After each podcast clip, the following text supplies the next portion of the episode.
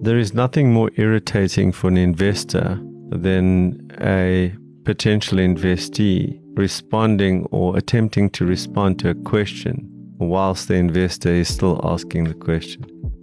It's almost as if the investee is saying in their mind, Oh, I know the answer to that one, and jumps in before the investor has even communicated fully what their question is. The act of responding to a question before the question is even completed communicates to the investor that you have an inability to listen.